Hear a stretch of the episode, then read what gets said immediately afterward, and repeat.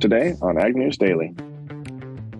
I think you know the the cattle cycle's kind of got a ten year cycle to start with, and you you add the weather component to that. We are going to have less cattle on feed in the future. That that's just going to be a fact, and so that's something that our industry will have to adjust to.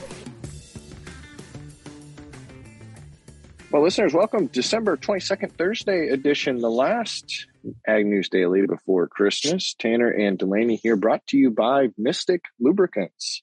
For a full look at their line of products, visit mystiklubes.com, M Y S T I K, lubes.com. Delaney, they've been a great sponsor for us here to kick off the week right ahead of Christmas. They certainly have, Tanner. Of course, I've got a couple of Christmas facts to share with you, or rather myths to bust. Are you ready for this?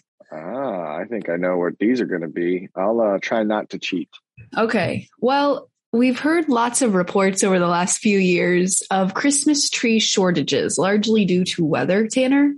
And according to Marsha Gray, who's the executive director for the Real Christmas Tree Board, she said that's simply not true. And if you think about what I shared yesterday, what we talked about, about the average length of a tris- Christmas tree's lifespan, it takes seven to eight years for them to get to full production. So she said, really, it doesn't impact the Christmas trees and we won't see a shortage, you know, in years like this, where we do see really dry seasons.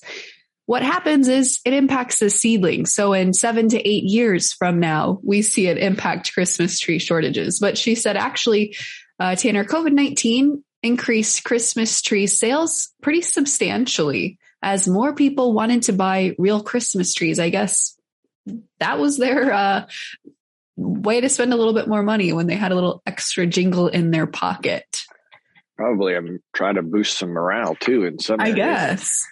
Yeah, I hadn't thought about that. It would have, of course, dry conditions would affect trying to get a new plant started. And it's not like you can just jump next year and make up for lost time. There's probably going to be a lag, you know, seven to eight years in the future. Absolutely. So the top three Christmas tree production states in Tanner. Well, top four, I should say. Do you have any guesses on what top four states are? Ooh, uh, we got to go out west. Would be my guess. Um, mm-hmm. Like Washington, Oregon, Montana, California. Probably not California.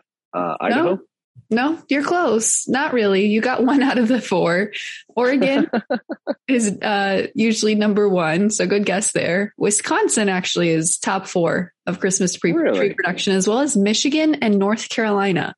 Of course, I think they're probably different types of uh, evergreens that come from those different states. But yeah, as we reported the other day, there's three main types of Christmas trees. So I'm guessing they're grown in different parts of the US, but those are the top four states for you. And that's my final Christmas fact before we kick it into the news and kick our listeners off to Christmas.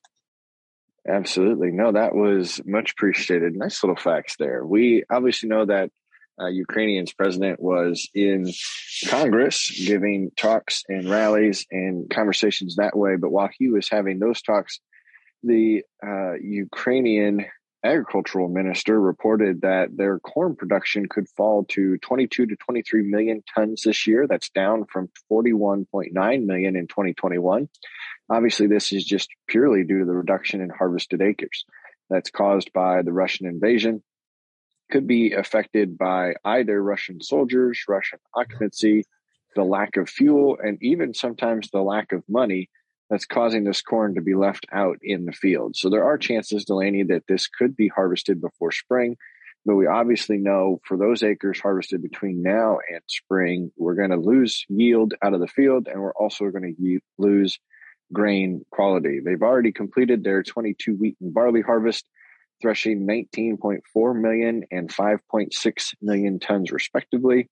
So they are continuing to work at their crops. Farmers also harvested 18.4 million tons of corn from 70% of the expected area with about 6.27 tons per hectare. And a good host would have done the conversion for our American listeners, um, but I didn't get that far yet. So it looks like the farmers are continuing to work at it, Delaney, but we definitely have less corn in the area. And then the production the agricultural minister put out for next year is he's suggesting that the non-harvested corn area obviously is going to probably deter farmers from planting back to corn again in those fields. So we could see a larger sunflower crop next year.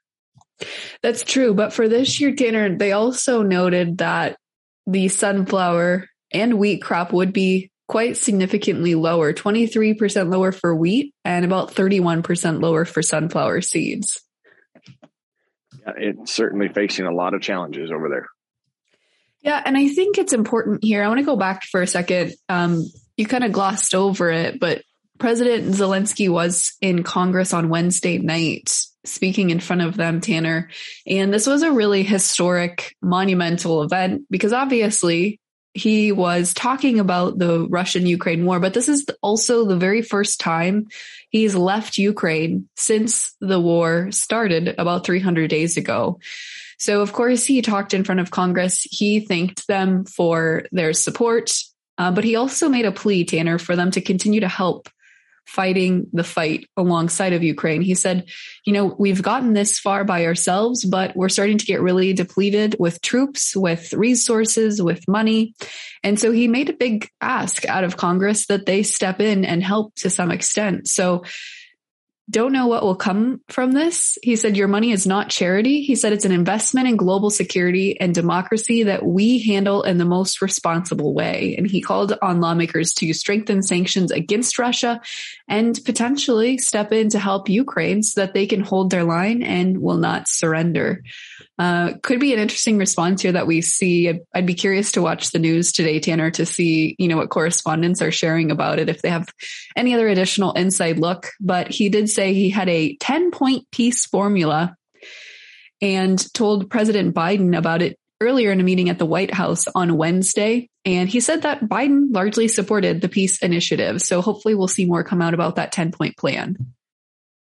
Yeah, I'm sure there'll be plenty more news that we can catch up on after the holiday weekend. Coming back over here to U.S., coming out of Pierre, South Dakota, regulators out of South Dakota are saying they may need to push back the hearings on the world's largest carbon capture plan and storage project. So that is, of course, talking about the Summit Carbon Pipeline that we've reported on numerous times. The original hearings with the Dakota Public Utilities Commission was scheduled for April and May, 10 days of consecutive hearings.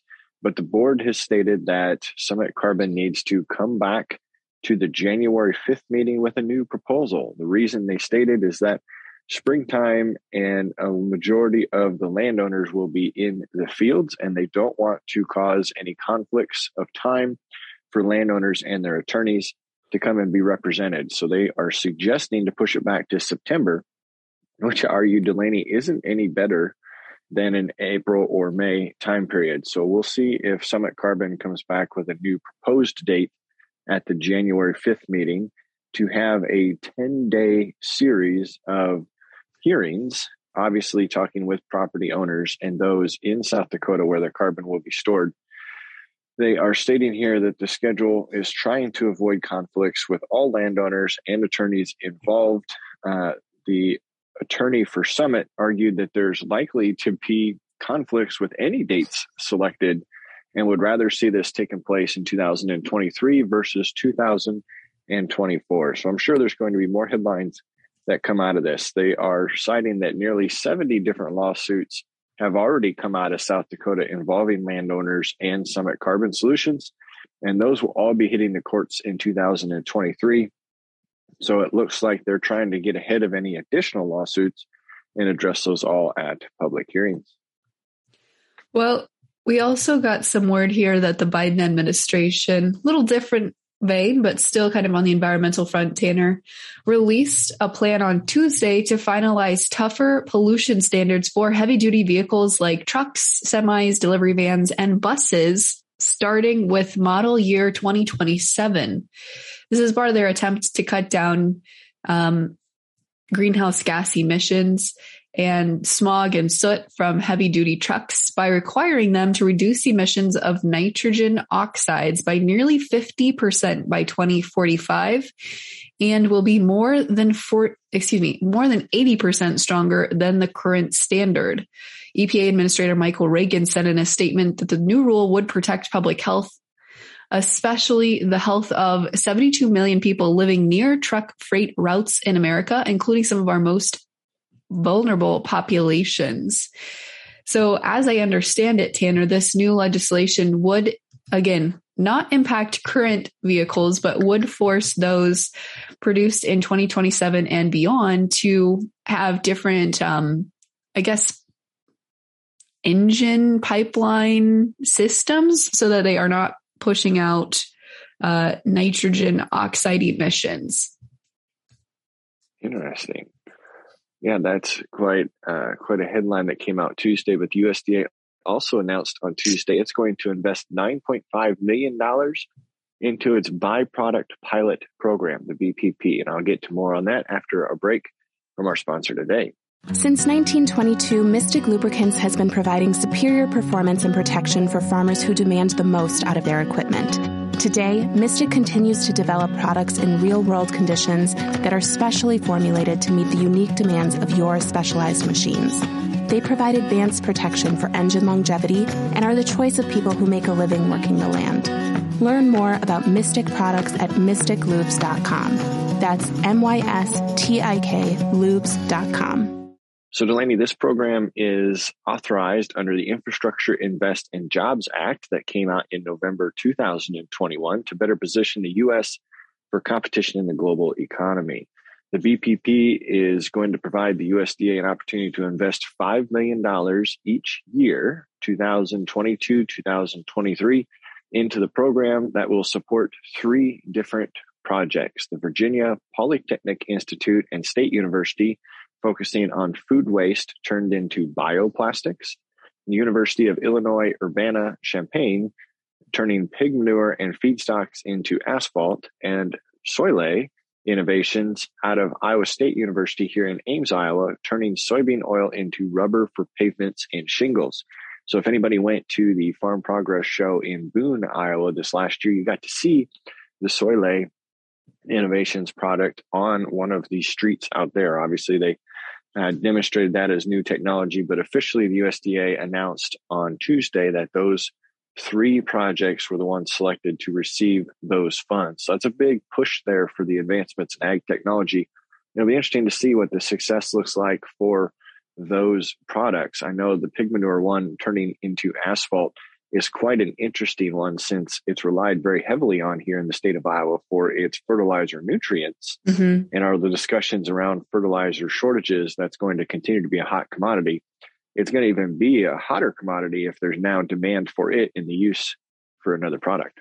Yeah, that's definitely going to push, I would assume, the price of manure higher. And it really might make those researchers have a hard time getting people to pay a little bit more to do that when they can use current resources and probably not have to pay a premium. So interesting headline there, Tanner. I have just one more quick hit, and that is an update here on some trade relations. As I reported earlier this week, or maybe it was last week now at this point, Mexico has officially postponed their planned genetically modified corn ban until 2025. And we got word from U.S. Secretary Vilsack that that was deemed satisfactory.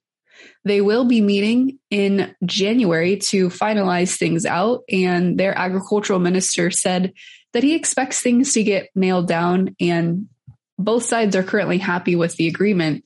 This also comes, Tanner, as a couple of US senators have asked the Biden administration to start trade agreements with countries Ecuador and Uruguay using the USMCA agreement as a template to expand export opportunities with these two, what they said, trusted partners in Latin American countries as China's influence continues to grow down there. So that has been the latest ask for Katherine Tai to focus on those two countries specifically. She has not responded as of yet, Tanner. So we will see if any new updates come from that. Yeah, it is something else. We're going to have plenty of news to catch up on when we come back next week. But the last piece I've got for today is our ethanol production update. The output fell last week down to an average of 1.029 barrels per day. That is down from 1.061, which I don't think was uh, quite a surprise. We knew our stocks were continuing to grow. However, last week ethanol inventories also declined from 20 down to 24 point. Oh, I'm sorry, down from 24.40 million barrels to 24.067. However, when you look at the inventories right now and compare them year over year, Delaney, they're still 16.2% higher And if you compare them to the five year average, they're nearly 9% higher. So good stocks of ethanol there. We hope that uh, we continue to see demand as we want to burn through those supplies and continue to produce those as well. Of course, we're looking here in the area at some sub zero temperatures, and scientists around the ethanol products are stating that they are still confident that their fuels will stand up to those negative temperatures and not cause our drivers any issues. So that's what I've got for today. Let's pause one more time for a message from our sponsor before we do markets. Since 1922, Mystik Lubricants has been providing superior performance and protection for farmers who demand the most out of their equipment.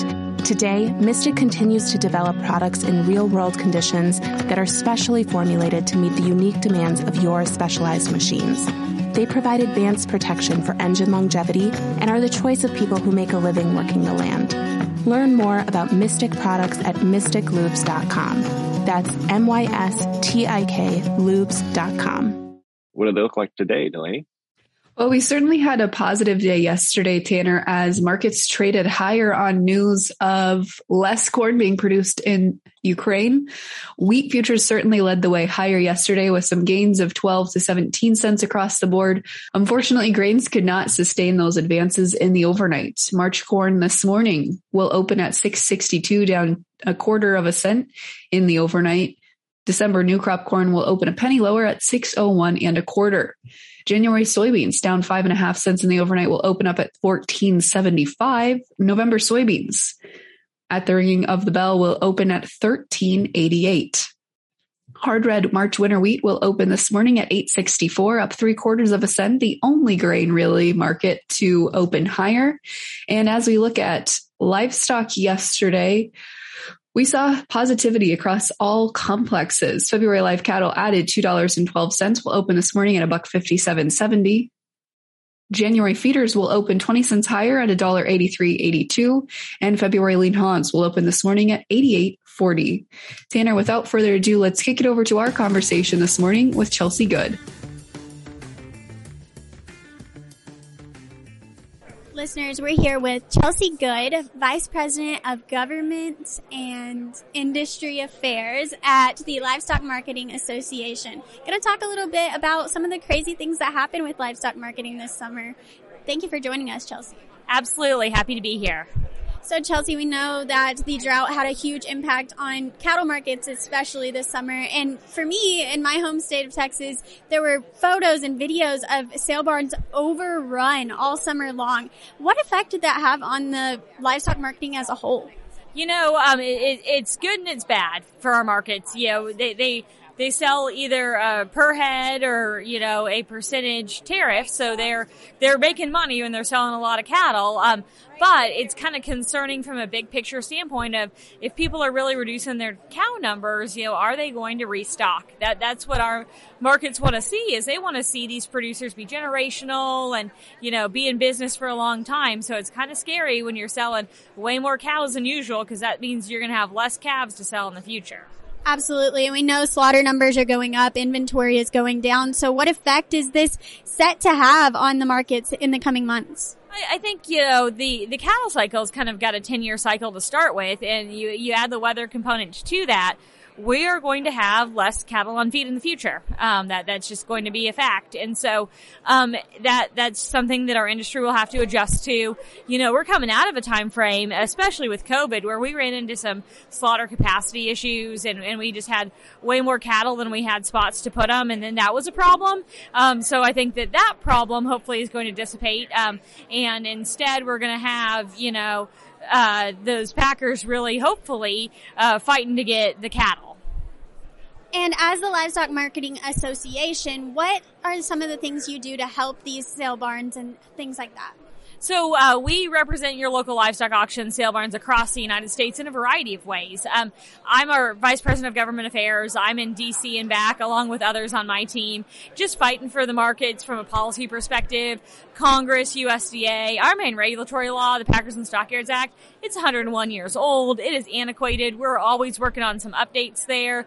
We also work with our auctions on kind of providing them news and information. We've got a comprehensive animal handling program helping them train their employees, make sure that they're doing good things in terms of the way they handle their livestock. We really do a lot for our member businesses. And I know I had seen that y'all have been working a lot for the A Plus Act. How does that work? And with all of the issues with competition in the cattle industry right now, how would that not add to it?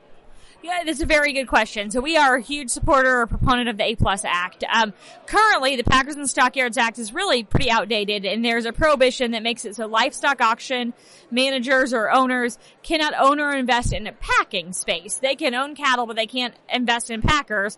Well, we've got four major packers that have 85% of the fed cattle marketplace. We want more packers, right? We want more shackle space. We want more new packers to compete with those four. And so it just makes sense that if a local livestock auction owner wants to, you know, start a, a, a local, you know, maybe um, packing facility, or if they want to invest in a regional packing facility, we should encourage that because that's another person in those seats competing for animals, and and the A Plus Act would allow that to occur.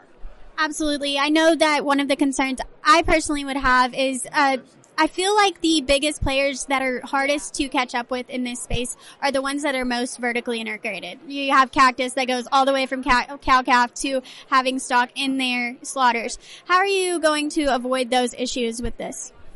Great question and we've thought about that a lot. And so there's actually a threshold in that a plus act. It would only allow a market to own or invest in a, a, packing facility that processes less than 2000 head a day. What that does is it kind of cuts off the top 10 the top 10 packers would not be able to own or invest in a market but a market could own or invest in a packer that's smaller than that amount. So it really does focus it on the local the regional level which is where we want to see that growth Absolutely. And we've seen a lot of uh, announcements about new Packers going up throughout the summer. With this A Plus Act, if it were to pass, would that increase a lot of those numbers going up? It really would. And some of these announcements are still kind of trying to get funds put together and they're looking for investors. So there are markets that are wanting to invest in some of those facilities that have already been announced. And then there's markets that are looking at shuttered facilities or facilities that um, could be expanded and saying, you know, hey, if I had a chance to buy this, I'd make it bigger. And Chelsea, if any of our producers are interested in learning about this legislation and supporting it, how can they get involved? Um, I would recommend following LMA on social media and also checking out our website, which is lmaweb.com. Well, we appreciate having you on. Thank you so much. Thanks so much. enjoyed visiting. Well, Tanner, that was another great conversation. And I think one of the last ones we've had here for NAFB convention. I think that marks the last one. Well, and the last one too before Christmas. Listeners, we appreciate you listening to us all the time. We wish you safe travels if you're going to be on the road, and we wish you extremely happy times with you and your family. Absolutely, Tanner. But with that, should we wish our listeners a Merry Christmas? Let's wish them a Merry Christmas.